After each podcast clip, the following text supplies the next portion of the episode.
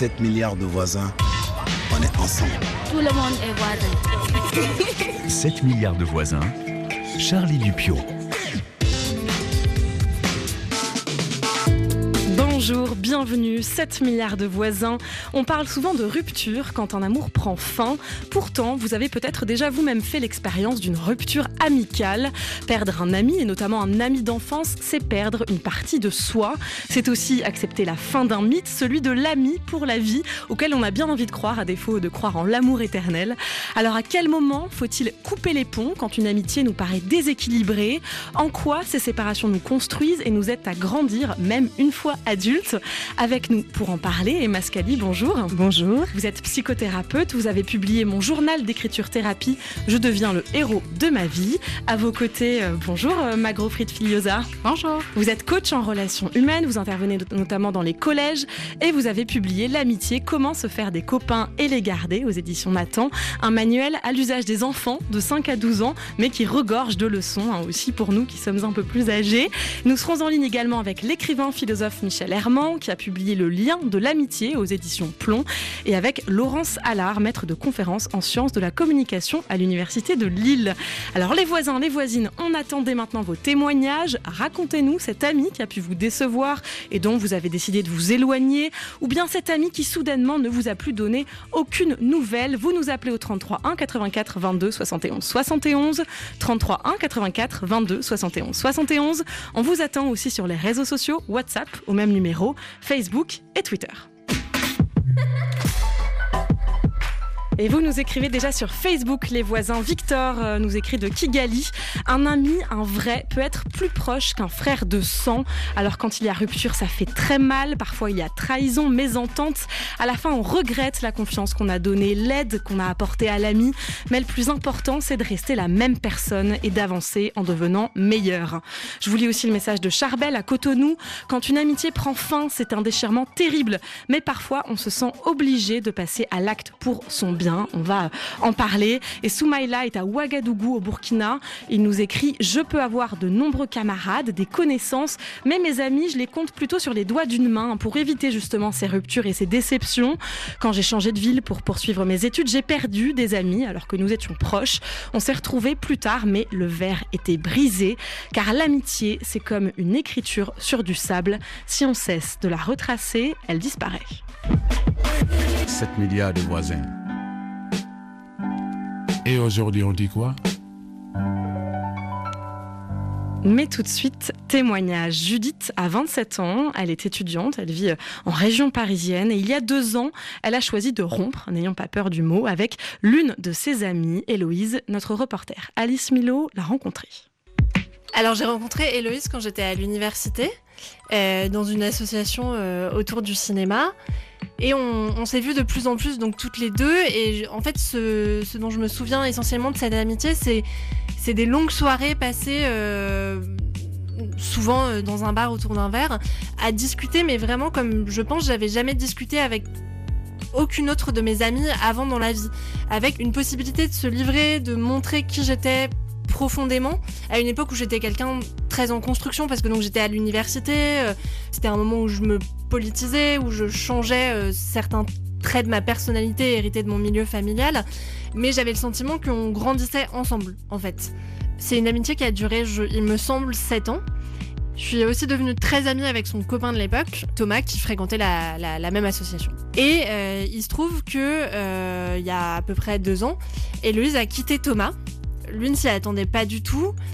Elle, c'était quelque chose dont elle m'avait déjà beaucoup parlé. Et en fait, c'est là où l'intimité totale qu'on avait toutes les deux, en fait, était euh, un peu la cause de la fin de cette amitié. C'est-à-dire qu'en fait, à l'époque où elle l'a quitté, euh, lui était tellement surpris qu'il avait beaucoup de doutes, il posait beaucoup de questions euh, à ses proches et en fait il a rapidement appris que Héloïse l'avait plusieurs fois trompé au cours de leur relation, donc qui avait duré très longtemps, il me semble 8 ans, alors que lui pensait que la fidélité était un des ciments, des fondements de leur couple. Et euh, donc Thomas a appris qu'Héloïse le trompait et est venu me voir euh, à une époque où il était en, très très grande détresse. il m'a demandé si je savais Je lui ai dit que oui, euh, j'étais au courant. Thomas a commencé par me dire ok bah moi je vais reconstruire ma vie et je vais reconstruire ma vie avec des gens en qui j'ai confiance.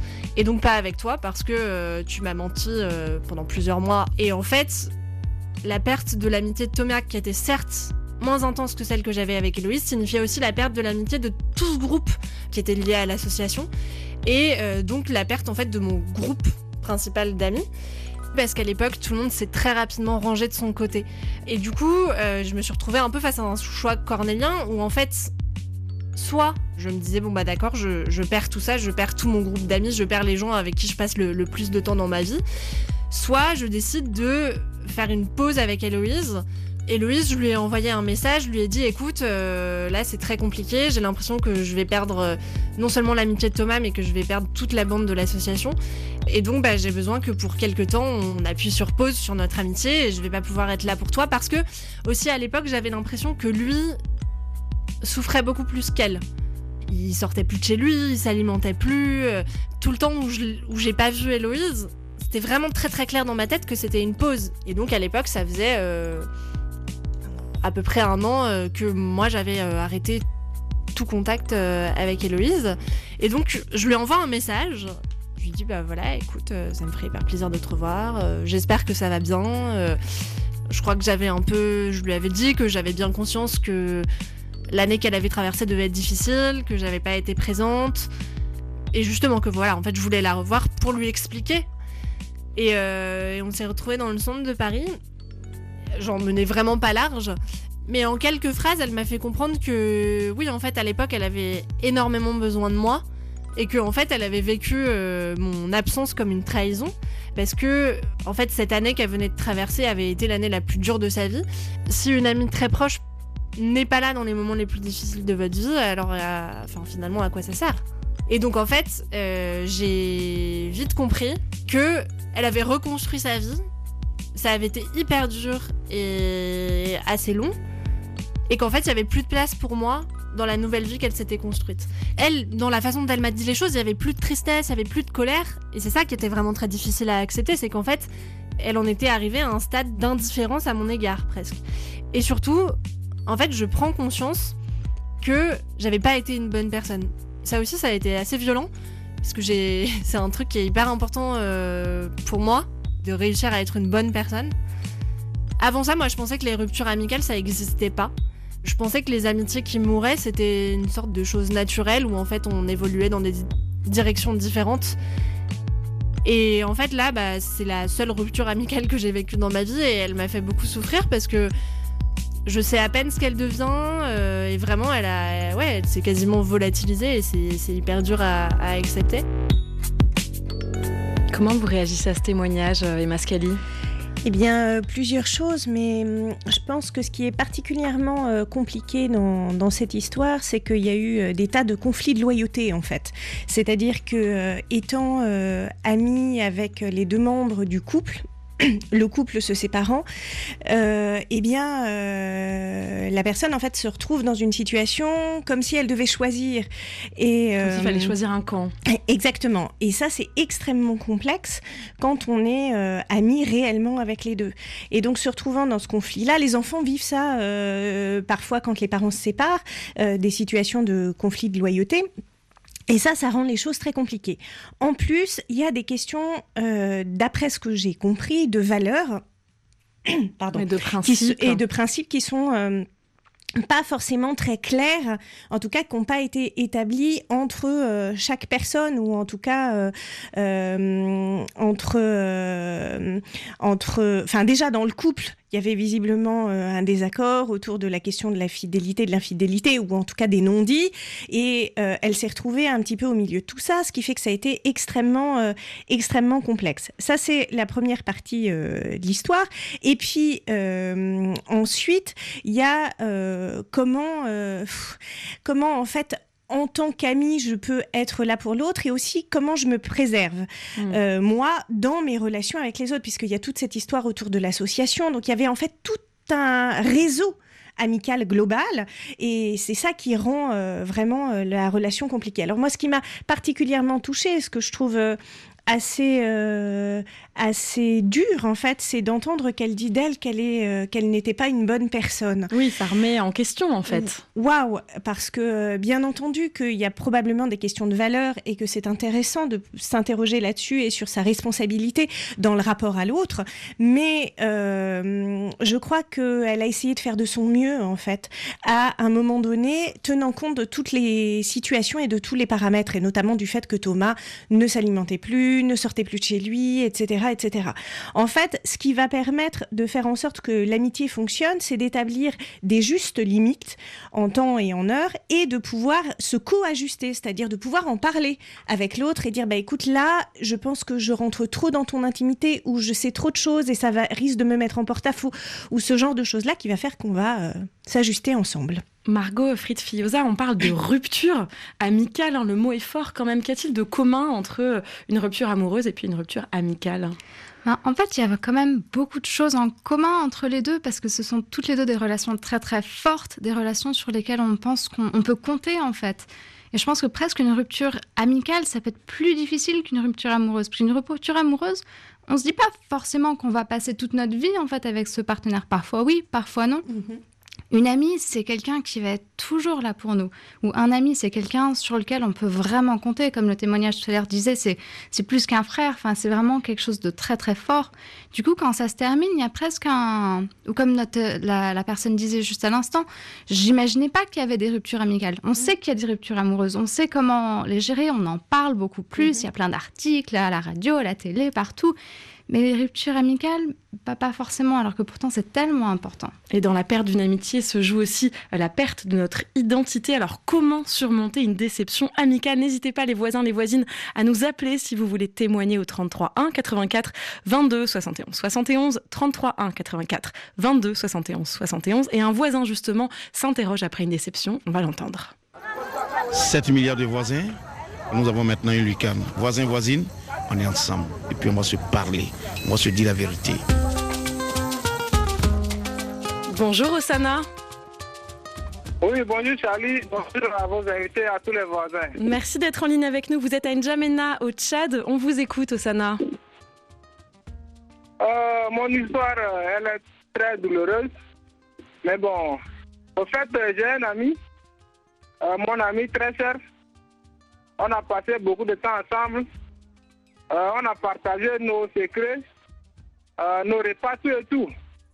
Euh, Mais finalement, il a essayé de séduire ma petite amie sur mon dos. Donc, j'ai décidé, en lui disant que je ne veux plus être son ami, puisque je le vois comme un, un poison, un poison pour moi.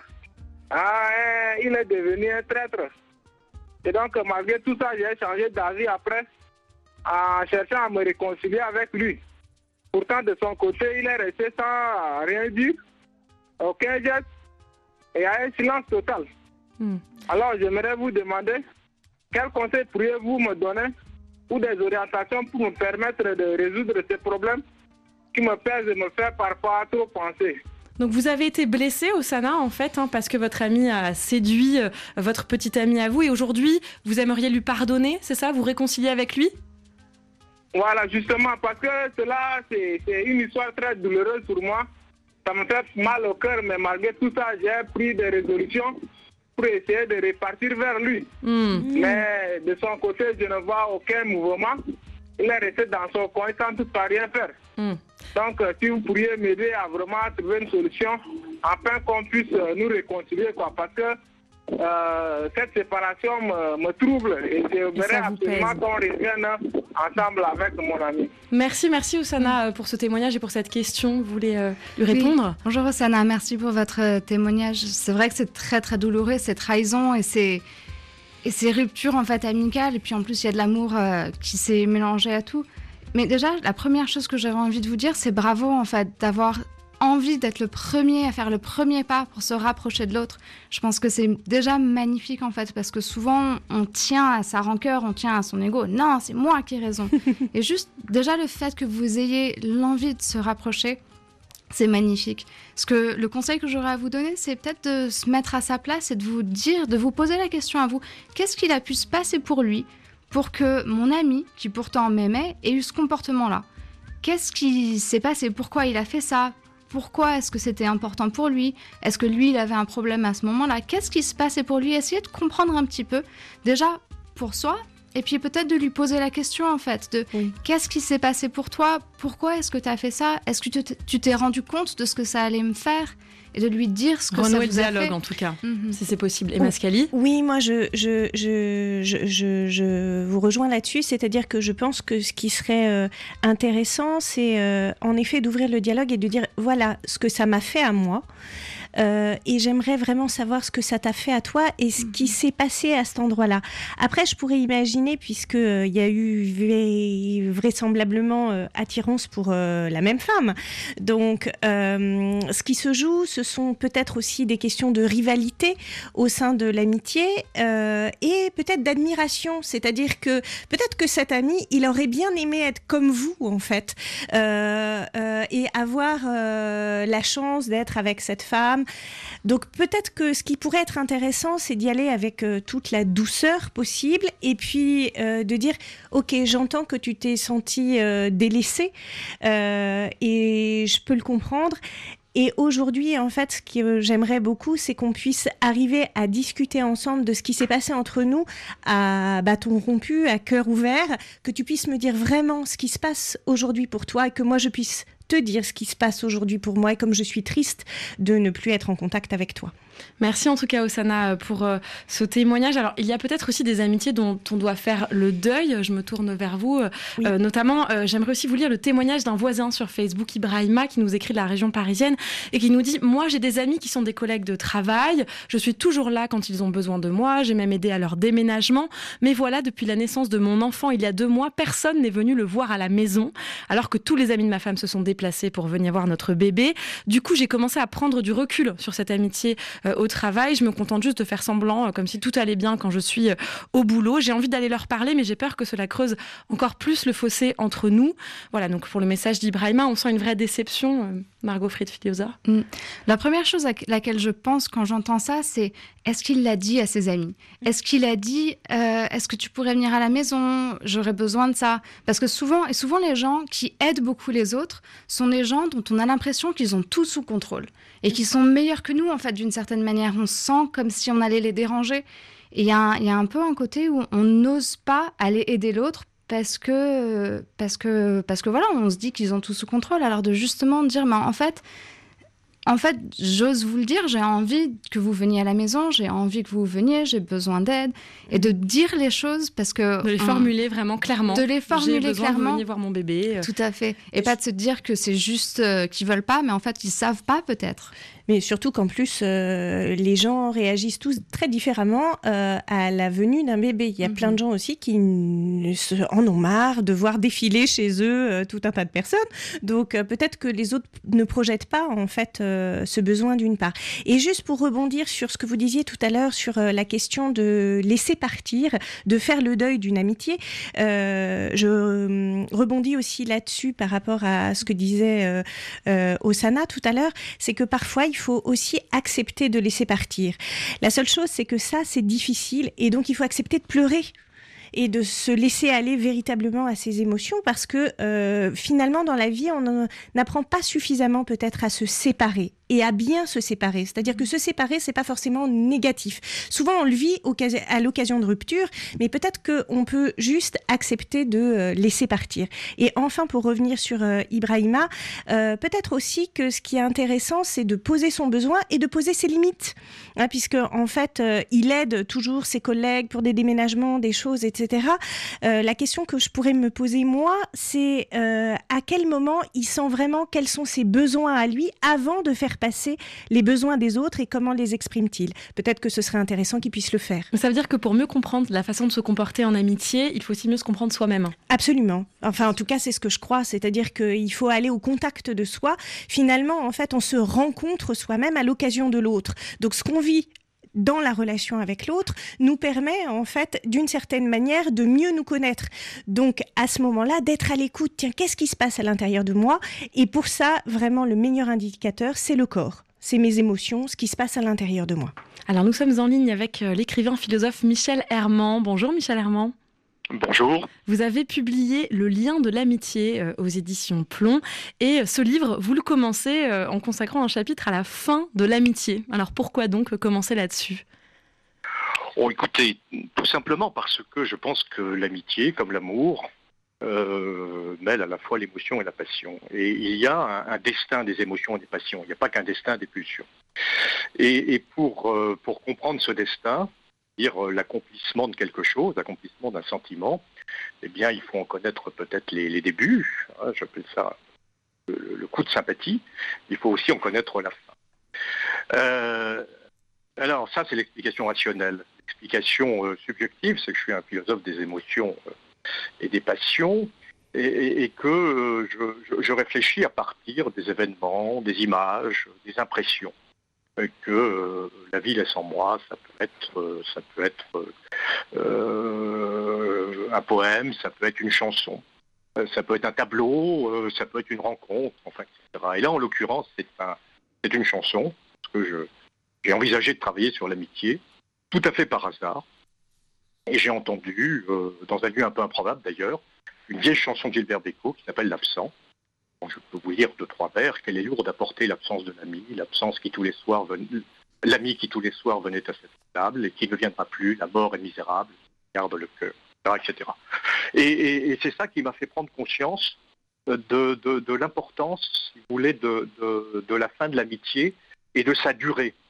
Euh, car par continuité avec cette chanson, j'ai compris que moi aussi j'avais perdu des amis. Je ne les avais pas perdus euh, parce qu'ils étaient, ils étaient décédés, fort heureusement, mais je les avais perdus à cause d'un certain nombre de bassesses, euh, de ruptures qui s'étaient passées, et que ces ruptures que je croyais euh, au fond oubliées hein, existaient toujours sous forme d'absence. Hmm. Et quelle différence, Michel Herman, vous voyez entre euh, la rupture amicale et la rupture amoureuse? On a beaucoup parlé de ce qu'il y avait en commun. En quoi, en quoi ces deux ruptures peuvent être des moments différents? Bon, la, rupture amoureuse, c'est une rupture qui, peut nous plonger dans un vide. Hein, euh, une sorte de rupture amoureuse. Le, divorce au bout de 10 ou 20 ans de mariage n'est pas la même chose qu'une rupture passionnelle après une relation de 3 mois, bien évidemment. Mais euh, dans, tous les cas, euh, notre moi est atteint. La rupture amicale, c'est autre chose. C'est une rupture d'une inquiétude éthique. Alors inquiétude dans le sens intérêt que l'on porte à l'autre et que l'on porte au monde. Euh, Peut-être que pour bien le comprendre, il faudrait dire la chose suivante, c'est que dans la relation amoureuse, le sentiment euh, détermine ou, euh, encapsule l'esprit. Bon, Eros, au fond, est une, une force qui nous fait aller et qui sans doute nous domine, et qui nous amène parfois à vouloir posséder la liberté de l'autre, alors que dans l'amitié, c'est tout le contraire. Dans l'amitié, c'est l'esprit qui encapsule le cœur. Euh, car une amitié, c'est toujours un choix. Un choix euh, guidé par des émotions, bien évidemment, mais un, un choix qui à un moment se, se fait, qui se fait à deux. Euh, D'où le fait que euh, ce choix qui est fait à deux, s'il est rompu, c'est tout à fait euh, inconcevable au fond. Euh, euh, on se sent banni. Hein. Euh, on, on sent que ces choix n'ont pas été les bons, en quelque sorte. Hmm. Ça nous fait Euh, vaciller dans notre identité euh, propre. Alors, on vacille, dans, on vacille dans notre identité, mais dans notre identité sociale, dans notre identité, enfin sociale au sens relation avec les autres. Euh, voilà. Alors que la rupture amoureuse, c'est une, c'est une rupture de, qui touche notre moi, hein, euh, qui touche notre moi profond. Sauf dans les ruptures qui sont des, des- des ruptures consenties des deux côtés, enfin bon, évidemment. hein. Mais lorsqu'il y a vraiment déchirement, bon, euh, de- dans, l'amour, il n'y a pas déchirement dans la rupture d'amitié. Il y a quelque chose qui, n'a pas de raison suffisante. Voilà. Parce que l'amitié, c'est, Alors, il y a toutes sortes d'amitiés, hein, bien évidemment. La camaraderie n'est pas, le copinage. Euh, moi, je, parle là de, de la, véritable amitié, c'est-à-dire l'amitié dans laquelle l'autre est important. Il n'est pas tant un alter ego que ce que j'appelle moi un ego alter. hein. C'est-à-dire que euh, l'alter ego, c'est celui qui est comme moi. Mais dans l'amitié, pour que l'amitié fonctionne, il ne faut pas que je, je- je- je- j'empiète sur ce qu'est l'autre. Hmm. Au contraire, l'amitié implique la réciprocité et donc le respect de ce qu'il est lui. Et, et dans l'amitié, je ne m'oublie pas. Dans l'amour, on a tendance à s'oublier. Enfin, il y a, dans tous les cas, euh, cette tendance à la fusion, à la fusion érotique, à la fusion des consciences. Bon, euh, bien sûr intermittente, on ne peut pas toujours vivre dans un état de fusion. Enfin, ça fait partie de, de, d'Eros. Hmm. Vous voyez ce que l'amitié, la philia, hein, qui est d'ailleurs par parenthèse qu'on trouve dans le mot philosophie, hein, on dit que la philosophie c'est l'amour de la sagesse, c'est l'amitié de la sagesse. Bon. Eh bien, dans l'amitié, euh, je respecte l'autre. Je respecte la liberté de l'autre. Si je ne respecte pas la liberté de l'autre, l'amitié en prend un coup et elle finit par disparaître. Merci, merci beaucoup Michel Herman. Euh, Je rappelle que vous êtes philosophe. Merci euh, pour euh, votre temps, ce petit temps de philosophie. Euh, Emma Scali, Margot Fried Filiosa, je me tourne vers vous. Oui, que ça vous inspire? euh, en, en écoutant, je, je pensais vraiment à, à cette réflexion autour de filia. hein. L'amitié, c'est vraiment ça. C'est-à-dire que c'est euh, c'est le sentiment d'avoir un appui quelque part. Et euh, il parlait d'ego alter. Je crois profondément que euh, l'ami, c'est celui sur euh, lequel on peut s'appuyer quand on défaille d'une certaine façon, ou en tout cas celui dont on attend de pouvoir s'appuyer quand on défaille, euh, et pour lequel aussi euh, nous sentons qu'il pourra s'appuyer quand nous, euh, enfin quand lui euh, aura euh, peut-être une difficulté. Donc euh, ça c'est euh, ça c'est évident. Ensuite, on dit qu'on ne choisit pas sa famille, mais qu'on choisit ses amis.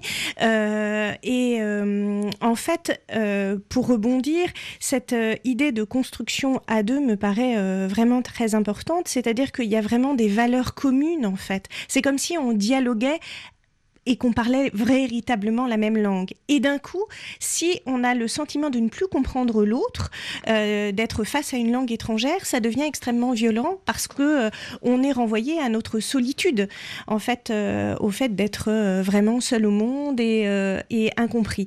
Ensuite, par rapport à la question de, l'amour, ce qu'il y a probablement de différent, c'est la notion de désir, même si parfois il peut y avoir aussi des amitiés amoureuses et avec euh, du désir qui vient euh, complexifier un petit peu tout ça.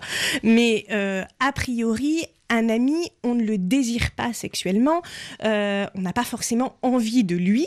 En revanche, on a envie d'être avec lui et, de pouvoir échanger librement, à la fois sur le plan intellectuel, mais émotionnel aussi.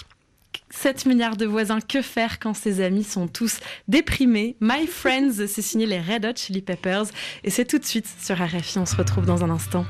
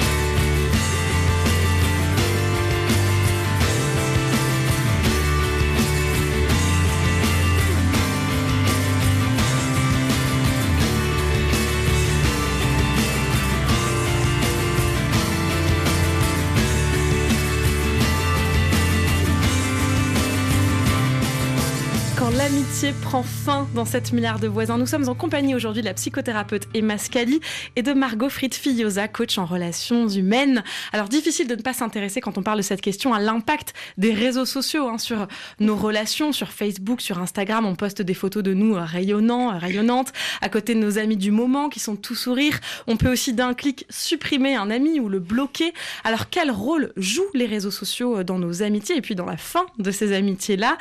Laurent Salard, bonjour. Bonjour. Vous êtes euh, en ligne avec nous et vous êtes maître de conférence en sciences de la communication à l'Université de Lille. Vous vous penchez euh, sur le rôle de ces réseaux sociaux chez les jeunes, notamment euh, les adolescentes, et vous vous intéressez à Instagram et Snapchat. On voit qu'en fait ces réseaux sociaux-là redéfinissent ce qu'on attend de l'amitié aujourd'hui et les bornes de cette amitié-là. Oui, oui, bah, tout à fait. Donc euh, aujourd'hui, euh, le- les réseaux sociaux numériques et puis aussi les applications de, messagerie sociale sont le milieu hein, dans lequel euh, les enfants s'individualisent et se socialisent. Et donc c'est un milieu d'interaction, comme il y a aussi la cour du, du lycée, du collège et la cour d'école. Mais voilà, c'est un milieu qui va forcément induire des transformations dans voilà, la forme d'amitié que l'on connaissait auparavant. Et donc, euh, on peut noter deux, deux mutations hein, liées justement au- à ce milieu euh, socio-numérique dans lequel justement on, on- on connaît ses amis, on rompt avec ses amis. hein. Euh, c'est d'abord l'extension, en fait, l'extension du domaine de l'amitié, puisqu'on parle à... quand Facebook est apparu, on a on s'est longuement posé la question de savoir si les friends étaient de vrais ou de faux amis. Et donc, euh, il y a eu cette mutation de transformer euh, des inconnus en personnes connues, euh, en connaissances, et que de ces connaissances pouvaient aussi naître des, amitiés réelles. Et donc, il y a eu une extension du domaine de l'amitié à justement ce qu'on appelait le monde des liens faibles, c'est-à-dire des, plus ou moins connus, des connaissances qui n'étaient pas encore finalement devenues, devenues des amis. Donc ça, c'était euh, l'époque Facebook et ça concerne encore aussi les, plus âgés hein, que de se lier à des inconnus et de développer des, amitiés. Donc ça a catalysé finalement euh, un lien euh, qu'on appelle secondaire qui est devenu primaire, un lien fort entre, des, entre des, personnes qui ne se connaissaient pas auparavant. Le deuxième effet, c'est justement la deuxième mutation, c'est aussi l'intensification. C'est-à-dire que euh, ça, c'est chez les plus jeunes que, l'on va observer cette intensification du, lien amical, parce que euh, les plus jeunes vivent en fait avec euh, leur smartphone dans la poche. C'est un problème également aussi par ailleurs. Mais ils, voilà, ils grandissent avec ces écrans, qui ne sont pas que des écrans en fait, ils sont aussi des écrans qui sont des caméras, des stylos. Donc ces, écrans permettent d'écrire, de mettre en scène euh, un peu le quotidien. Et donc, au, quotidien, tous les jours, il va s'agir euh, ben, d'interagir euh, avec ben, ses amis que l'on connaît pour le coup bien par ailleurs, que l'on fréquente soit au collège, soit à l'école, soit ailleurs dans des activités extrascolaires. Et justement, à travers les applications de messagerie sociale, on va encore plus intensifier la relation que l'on connaît euh, par ailleurs dans euh, le monde physique, on va dire. Et par exemple, ça, euh, sur Snapchat, pardon de vous interrompre, mais sur Snapchat, on a les flammes qui montrent voilà, le nombre d'échanges. Plus on a d'échanges avec quelqu'un, plus on a de flammes qui montrent qu'on est très amis avec quelqu'un selon ces critères-là euh, d'intensité de, de conversation. C'est ça, il y a une symbolisation euh, qui s'est effectuée euh, sur Snapchat assez récemment, euh, qui consiste à euh, finalement euh, symboliser euh, le type de lien amical euh, que vous avez avec un interlocuteur, avec un, contact, comme on dit. Et donc ce sont des emojis en fait hein, qui symbolisent la nature de ce lien amical. Et donc déjà être reconnu comme ami, c'est symbolisé par un cœur jaune. Au bout de deux mois, c'est deux un cœur rouge. Au bout de plusieurs mois, c'est deux petits cœurs rouges. Et ensuite, il y a les- on rentre dans le monde des flammes. Et donc, euh, ça, c'est de l'interaction quotidienne euh, qui est comptabilisée. Et donc, Mm. euh, au- aux côtés de la petite flamme, vous avez le nombre de jours euh, passés à interagir euh, avec, avec un contact. Et on imagine que ça crée des jalousies, en fait, des rivalités. Exactement, parce qu'il y a des, il peut y avoir des asymétries. parfois, une, une meilleure amie ne va pas vous répondre, donc vous perdez des flammes. Et au profit peut-être euh, d'une autre, à qui justement est réservée euh, la flamme. Et donc là, ça, va créer des petites histoires, hein, totalement finalement interfacées, formatées par ces fonctionnalités euh, proposées par Snapchat, qui a intérêt tout simplement commercialement à maintenir au quotidien le lien et donc à l'intensifier, mais aussi à le symboliser, à le mettre en scène, à le dramatiser. Et donc, il y a aussi des déclarations d'amitié qui se font plutôt là en story, qui sont ces contenus qui persistent une journée, ce sont des petits journaux filmés en fait. Hmm. Et donc là, il y a des déclarations d'amitié par des captures d'écran où on voit tu es ma best, best, best, avec des cœurs, etc. Et là, parfois, euh, également, euh, déclarations, mais aussi déceptions euh, de part et d'autre. Et, et c'est vraiment cette stylisation, symbolisation, dramatisation euh, qui se, voilà, qui, qui se s'écrit, hein, joue qui sur les se réseaux. Et on comprend très bien voilà, la- que la fin des amitiés peut avoir lieu euh, sur ces réseaux-là. Aussi, merci, hein, merci beaucoup Laurent Salard pour cet éclairage, cette plongée dans le smartphone des adolescents et en particulier des adolescentes. Alors, on va joindre euh, un voisin tout de suite qui nous appelle de Tambacounda au Sénégal, Adama. Bonjour Adama. Oui, bonjour, ça va, Périté On vous écoute Adama. Merci. Euh, euh, Voilà, moi, j'étais- j'avais une relation amitié avec euh, un ami. Un ami avec qui on a grandi ensemble depuis qu'on était enfant. Et à chaque fois, moi, je prenais, je prenais sa défense quand il se querellait. Et au fur et à mesure qu'on grandissait, il me disait que moi, c'est sûr que mon premier enfant va porter ton nom. Et malheureusement, quand il a eu son premier enfant, il ne m'a pas donné le nom. Euh, Le deuxième, il ne m'a pas donné le nom. Le troisième jusqu'au quatrième, il ne m'a pas donné de nom. Et notre relation a commencé à se détériorer euh, jusqu'à présent. Et quand je- moi, je l'appelais au téléphone parce que je l'avais quitté pour partir dans la fonction publique et lui, il était resté au village. Hmm. Moi, je vois qu'à chaque fois, c'est moi qui l'appelais au téléphone, mais lui, il m'appelait jamais. Ouais, et Et vous- avez été blessé en fait. Et puis qu'il n'appelle Voilà. pas son fils euh, Adama, d'après. Voilà. En voilà. su- ne suivant pas sa promesse. Bah, Voilà, il ne tient, pas Ouais. sa- il tient pas sa promesse. Et quand on était enfant, il avait un moment même, il avait quitté sa maison pour venir habiter dans ma maison. On couchait dans la même chambre, sur le même lit. Ouais, vous vous êtes senti un peu trahi en fait, Adama. Vo- vo- Voilà, je me suis senti un peu trahi, même ma famille. Vous savez, le- la veille du baptême de son premier enfant, mes grandes sœurs avaient tout préparé. Il avait payé du riz, de l'huile, de tout, parce que tout ce qu'il croyait que le nom va me revenir. Hmm. Bah, merci, merci Adama pour, euh, pour ce témoignage. Merci beaucoup, euh, Margot Fried-Fillosa. Vous voulez euh, peut-être réagir, répondre, Oui, Adama? tout, à fait. Bonjour Adama. Moi, à quoi ça me fait penser à bah, souvent des, des choses qu'on se dit pas assez. C'est-à-dire que cette promesse, pour vous, elle était très très très importante.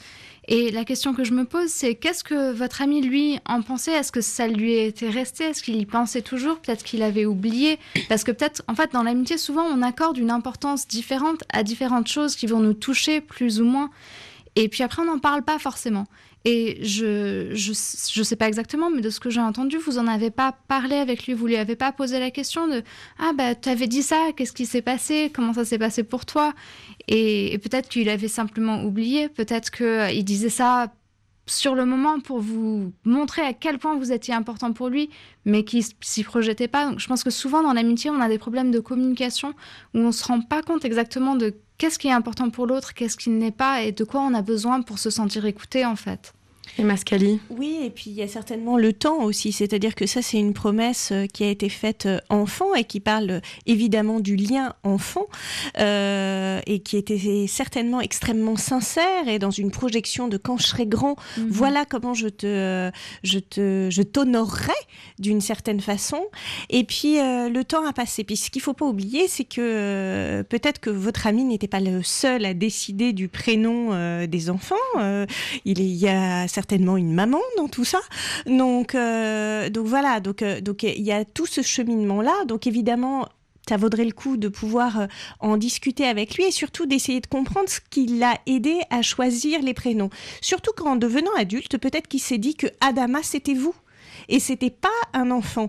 Euh, donc euh, peut-être qu'il y avait cette idée euh, de vouloir vous honorer, mais peut-être aussi que il voulait que vous restiez vous Adama et que ses enfants puissent porter au- autre chose et que ce lien vous soit réservé. C'est juste une, une hypothèse. Après, sur la question du fait que vous ne vous aviez l'impression qu'il ne vous appelait pas ou ce genre de choses, là aussi, je rejoindrai Margot de savoir euh, est-ce que vous avez formulé tout ça, euh, formulé vos besoins en fait euh, dans la relation du fait que vous avez vos besoins qu'on prenne soin de vous? Et pour rebondir sur ce qui a été dit tout à l'heure, c'était vous qui preniez soin de lui, qu'il défendait en permanence, vous qui l'avez accueilli chez vous. Et peut-être qu'il pense un petit peu comme que vous êtes un ami, comme si vous étiez un grand frère, et que donc vous n'avez pas besoin de lui qui est si petit, vous qui êtes si grand. Alors pour euh, clore euh, ce sujet-là, est-ce que finalement il ne faut pas accepter aussi de se séparer de certains amis, oser rompre et puis ne pas voir ça comme un échec?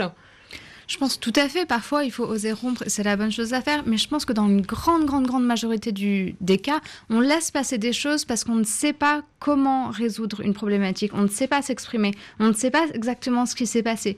Et c'est en partie pour ça que j'ai écrit ce cahier sur l'amitié, parce que je pense que l'amitié, c'est basé sur des compétences. Des compétences Qu'on apprend dès l'enfance en fait. qu'on apprend dès l'enfance, des compétences relationnelles, sociales, des compétences émotionnelles, de savoir avoir de l'empathie, de comprendre l'autre. Savoir tenir des secrets Savoir aussi, tenir des secrets, exactement. C'est une des choses. Et une de mes pages préférées de ce livre, c'est euh, c'est de choisir entre plusieurs personnages et de dire lequel, lequel est le meilleur pour piloter un pilote d'avion. bah, c'est le pilote d'avion, en fait. Pourquoi? Pas parce qu'il est né comme ça qu'il était génial à piloter des avions, parce qu'il a appris. Et je Mm. pense que l'amitié, c'est pareil. L'amitié, ça s'apprend. C'est pas quelque chose qu'on a juste comme ça, c'est quelque chose qu'on développe, c'est quelque chose qu'on travaille. Et ça se construit euh, toute la vie. Merci, merci beaucoup euh, Margot Fried-Filleusa et Mascali d'être venus sur notre plateau, disséquer euh, nos amitiés et surtout la façon dont elles peuvent prendre fin. Il faut l'accepter, voilà, en toute sérénité. C'est un peu le, le message de l'émission. Merci beaucoup. Et comme chaque lundi en fin d'émission, c'est le rendez-vous de l'Afrique qui gagne, portrait de celles et ceux qui entreprennent, militent ou slament et qui font euh, bouger les lignes du continent. 7 milliards de voisins. Il y a des talents sur lesquels moi je parie. Vraiment, l'Afrique regorge de talents. Souleymane Diamanka est un artiste franco-sénégalais. Il est arrivé en France à l'âge de deux ans. De l'Afrique, le slammer euh, n'avait qu'une expérience lointaine, un héritage peul transmis par son père, euh, qui ne lui parlait qu'en poulard. À 41 ans, Souleymane Diamanka a décidé de retourner en Casamance, au Sénégal, sur sa terre natale, pour composer avec ses identités multiples, françaises, sénégalaises, bordelaises et peul. Avec son album L'île vert peul, il perpétue l'art de la parole, cette tradition hein, de ce peuple nomade d'Afrique de l'Ouest. Raphaël Constant l'a rencontré à Bordeaux lors des journées nationales des diasporas africaines. Euh, je viens d'Afrique de l'Ouest. Je suis né au Sénégal. Je m'appelle euh, Souleymane Diamanka. Je m'appelle Souleymane Diamanka Didou Adjabi Djeneba. Fils de Boubacar Diamanka di Kantalombi. Petit-fils de Makali Diamanka di Mamadou Teneng. Arrière-petit-fils de Demba Diamanka di Lengel Nyama. Etc. Etc. Mon père est venu d'abord tout seul pour Bordeaux en 74. Il nous a fait venir un an et demi après, ma maman, mes deux grandes sœurs et moi.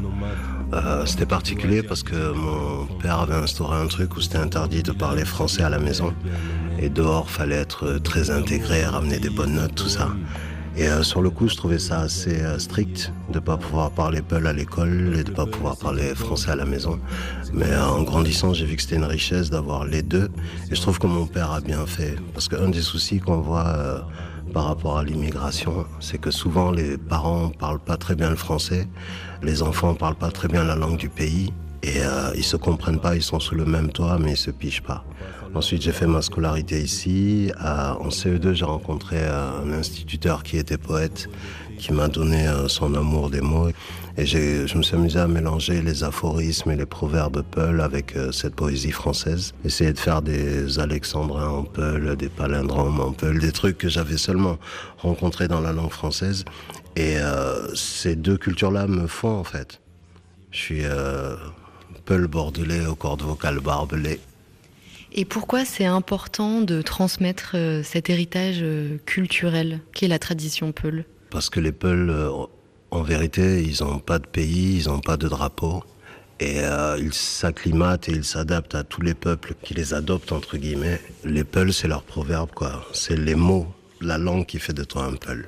Mon père, il bossait à l'usine chez Ford et il voulait qu'on ait exactement la même éducation que lui, la même éducation que si on avait grandi au village. Et euh, comme il avait pas beaucoup de temps pour faire des veillées, des choses comme ça, comme il aurait fait si on était au Sénégal, il s'est enregistré sur des cassettes, il nous voyait toujours avec nos Walkman. Et un jour, j'ai surpris une conversation entre lui et un autre ancien Peul. Et l'ancien, il disait, ouais, faut pas que nos enfants regardent la télé, faut pas qu'ils regardent la radio, tout ça, parce que c'est en train de nuire à notre culture et notre culture s'efface. Et j'étais petit quand j'ai entendu ça et mon père lui a répondu non, t'as pas compris. Il faut que notre culture elle aille à la télévision, il faut que notre culture elle aille à la radio, il faut que nos enfants vivent dans leur époque, il faut que notre, nos traditions s'adaptent à l'époque. C'est ce que j'ai de plus beau à partager. Ces cassettes-là, je m'en sers artistiquement, je m'en sers humainement. Des fois, il y a des cassettes où mon père euh, donne son point de vue sur l'Occident, son point de vue sur l'amour, sur la maladie, tout ça, comme un philosophe ferait des, bouquins. Et euh, il y a d'autres cassettes où il raconte euh, l'histoire des Peuls, d'autres cassettes où il raconte l'arbre généalogique des Diamanka, d'où vient ce nom de famille, comment il a voyagé à travers les siècles. Et dans ce que j'utilise, c'est plus euh, ces choses-là. Parce que les Peuls sont persuadés que si on connaît tous ces proverbes par cœur, on s'en sortira dans la vie. Est-ce qu'il y en a un qui vous vient en tête euh, particulièrement? Un que ma mère me dit souvent, c'est Koyitere Huli. Ça veut dire en fait ce que ton œil craint, ta main n'a pas peur de l'affronter. Et on est une famille de sept enfants et on faisait à tour de rôle la vaisselle.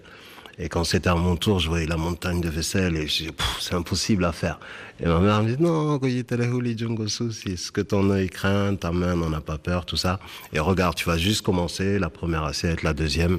Et ce que ton œil craignait, ta main, elle en arrive toujours à bout. Pour vous, l'Afrique qui gagne, euh, c'est quoi? Mon Afrique, c'est celle de mes parents. Mon père, dans une seule phrase, il peut me ramener au village en 1960. Il a cette magie-là et ma maman aussi. Et c'est en les regardant qu'ils sont mon miroir de l'Afrique. L'Afrique qui gagne, c'est le monde qui gagne. Et l'Afrique, elle sera au top quand le monde entier sera au top. Est-ce que vous auriez un extrait de poésie justement à partager avec nous? En lien avec cette culture Peul, c'est un poème que j'ai écrit pour ma maman. Ma maman s'appelle euh, Djanaba. Et euh, chez nous, on a toujours deux prénoms. Un prénom sur les papiers, euh, formel, Suleiman. Et mon prénom du cœur, c'est Doua Diaby Djanaba. Ça veut dire le vœu exaucé de Djanaba. À la femme Peul enceinte qui portait de sales habits et qui a mis au monde un être au péril de sa vie. La sage-femme africaine au doux visage a dit C'est un garçon. Il y avait peu de chance pour qu'il voie le jour, mais ton vœu s'est exaucé. Il s'appellera Doua Diaby. Doua Diaby Djeneba. Vœu exaucé de. La sage-femme africaine au doux visage a dit L'enfant que tu as mis au monde cette nuit prendra la parole au nom du peuple qui danse la cérémonie du Gedewol entre deux saisons des pluies. Comme dans nos humbles légendes, les animaux, les anges et les gens se retourneront vers lui. Mère m'a appelé Doua Diaby. Doua Diaby Djeneba. Le vœu exaucé de Djeneba. Termine l'émission sur ces notes de poésie. L'Afrique qui gagne, signé cette semaine Raphaël Constant, avec le portrait du slammer franco-sénégalais Souleymane Diamanka. Merci à toute l'équipe de 7 milliards de voisins Sophie Janin, Sigrid Azerwal, Cécile Lavolo, Elsa Ola Isola, Adrien Toureau. Et puis merci à vous, bien sûr, les voisins et les voisines. Demain, 7 milliards de voisins, nous parlerons des travailleuses domestiques. Quelle vie quotidienne pour ces femmes de l'ombre.